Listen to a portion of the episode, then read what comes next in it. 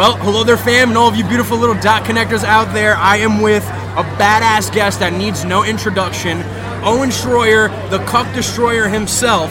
And uh, he's very dissatisfied here at the Wake, uh, Reawaken America tour because there are no cucks here for him to destroy. So his cuck destroying lust has not been uh, satisfied. Owen, it's great to meet you, brother. I don't get starstruck when I see celebrities. I get starstruck when I see badass information warriors fighting for this country and really just bringing the heat. So, Owen, it's like an honor to meet you, brother. Well, thank you, man. That means a lot. And, you know, I've had the honor to meet a lot of the people that inspired me to do what I do. A lot of them are here at this event as well.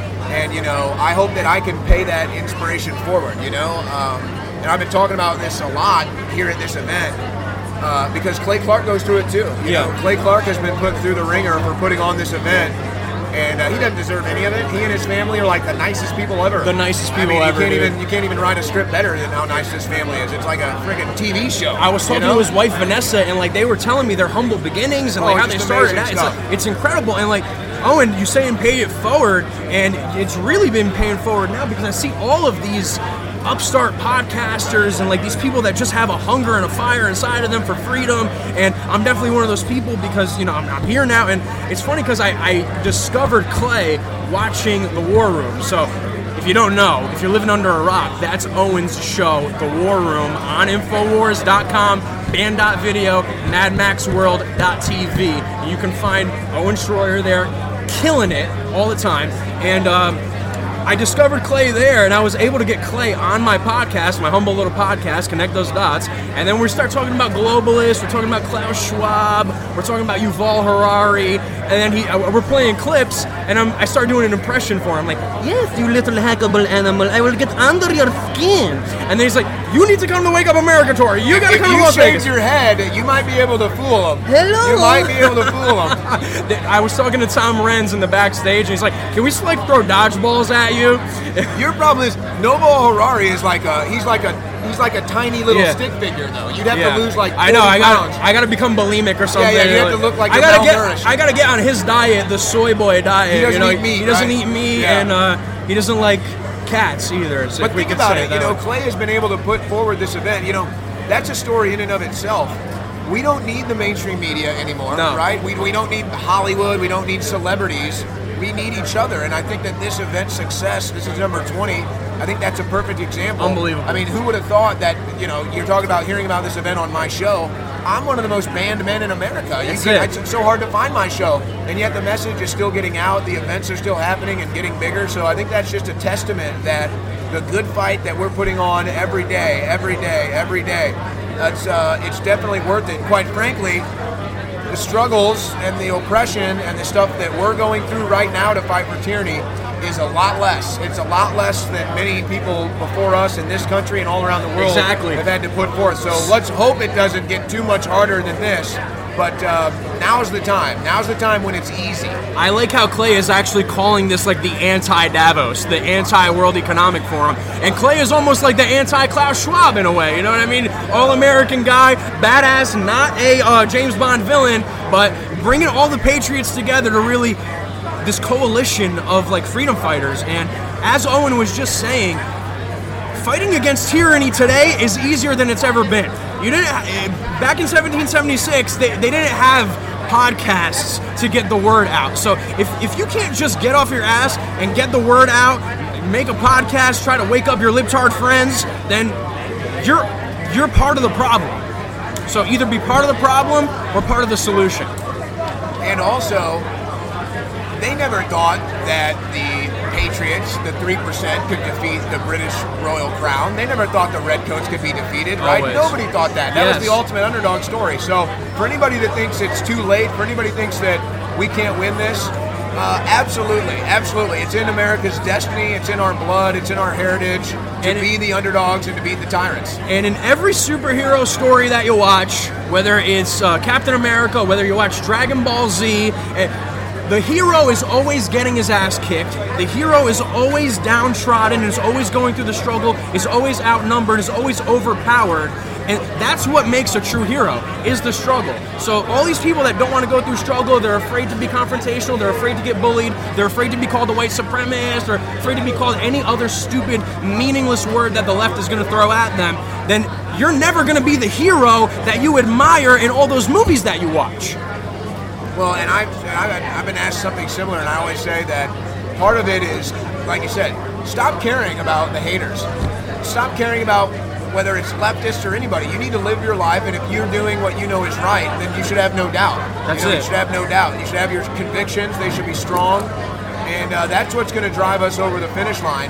I mean, you look at the situation with uh, Trump and his lawyers and the election. They asked one of his lawyers, John Eastman, they say, well, do you still think the 2020 election was stolen? He goes, oh, absolutely. Absolutely, I do. Oh, oh, you're not supposed to say that. But no, Yeah. you are supposed to say Exactly. that. You are supposed to stand by your convictions and tell the truth. And all those damn RINO Republicans are like, Donald Trump lost the dude. Joe Biden did not win the election with his little circle jerk gatherings where he could get two people, can't even film, uh, fill a broom closet, and then you got Donald Trump's rallies. It's like a friggin' Metallica concert, but only bigger. Yeah. you know what I mean? And like, just as Owen said, I mean, like, just just just fight, guys, just fight, and it's like easier to fight now than ever because like we're winning now. So get on the winners team. Get on the winners team. Owen, I just wanted to ask you. I always wondered what red pilled you, what got you activated, what was your first sort of moment that you were like, something's wrong here. I gotta sort of go against the grain. So uh, I was in sports media. Uh, that was pretty much what I was doing ever since high school. Really, I started building my career in sports media.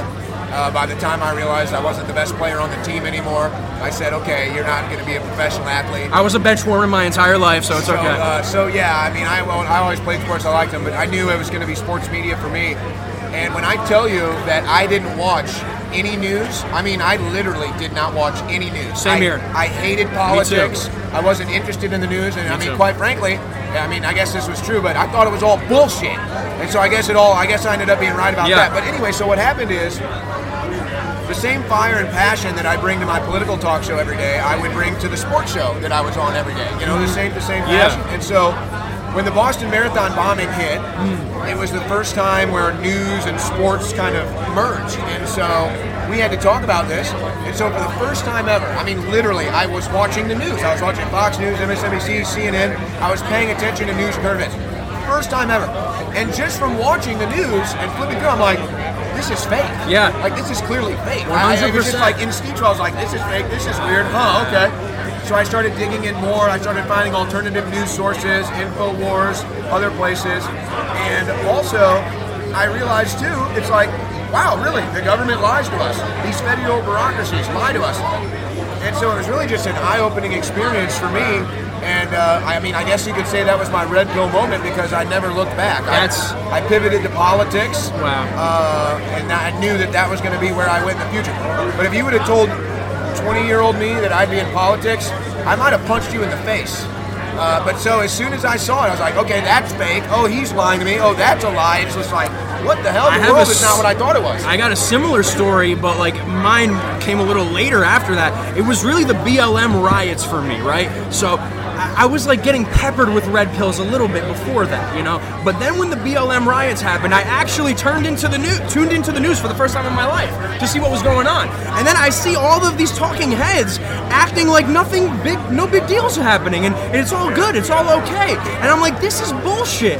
And then I always knew Alex Jones was a badass. I love to listen to him on uh, Joe Rogan and all of these things. So like, and then I always knew that they would look up what he was talking about and it would turn out to be true. So I tuned into Alex and I was like, he's saying everything that I'm thinking. it's just common sense, right? And then after that, it was off to the races, man. Never looked back. And then I uh, I was faced with taking the jab for my media job. I used to work at a media company, Sirius XM, and then they were like, "Joe, you got to take this jab if you want to come back into the office." And I'm like, "No, here's my religious exemption." And then some HR lady that I never met in Atlanta with a shaved head is the sole arbiter of whether your religious exemption is legitimate or not. And she didn't accept my religious exemption. I'm shocked.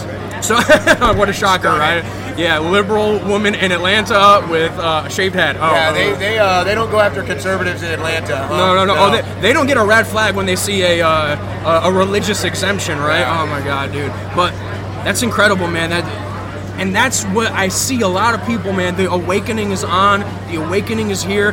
Just 15 years ago, if you told me I was doing a podcast about politics, dude, like I would never, ever think that, too. So, Owen, I really resonate with you. I really relate to you, and you. You really speak for me, and I have a lot of simpatico with you, man. So I really appreciate you coming on my podcast, brother. It's a huge honor for me. Man. Right on, man. God bless you, brother. Thank you.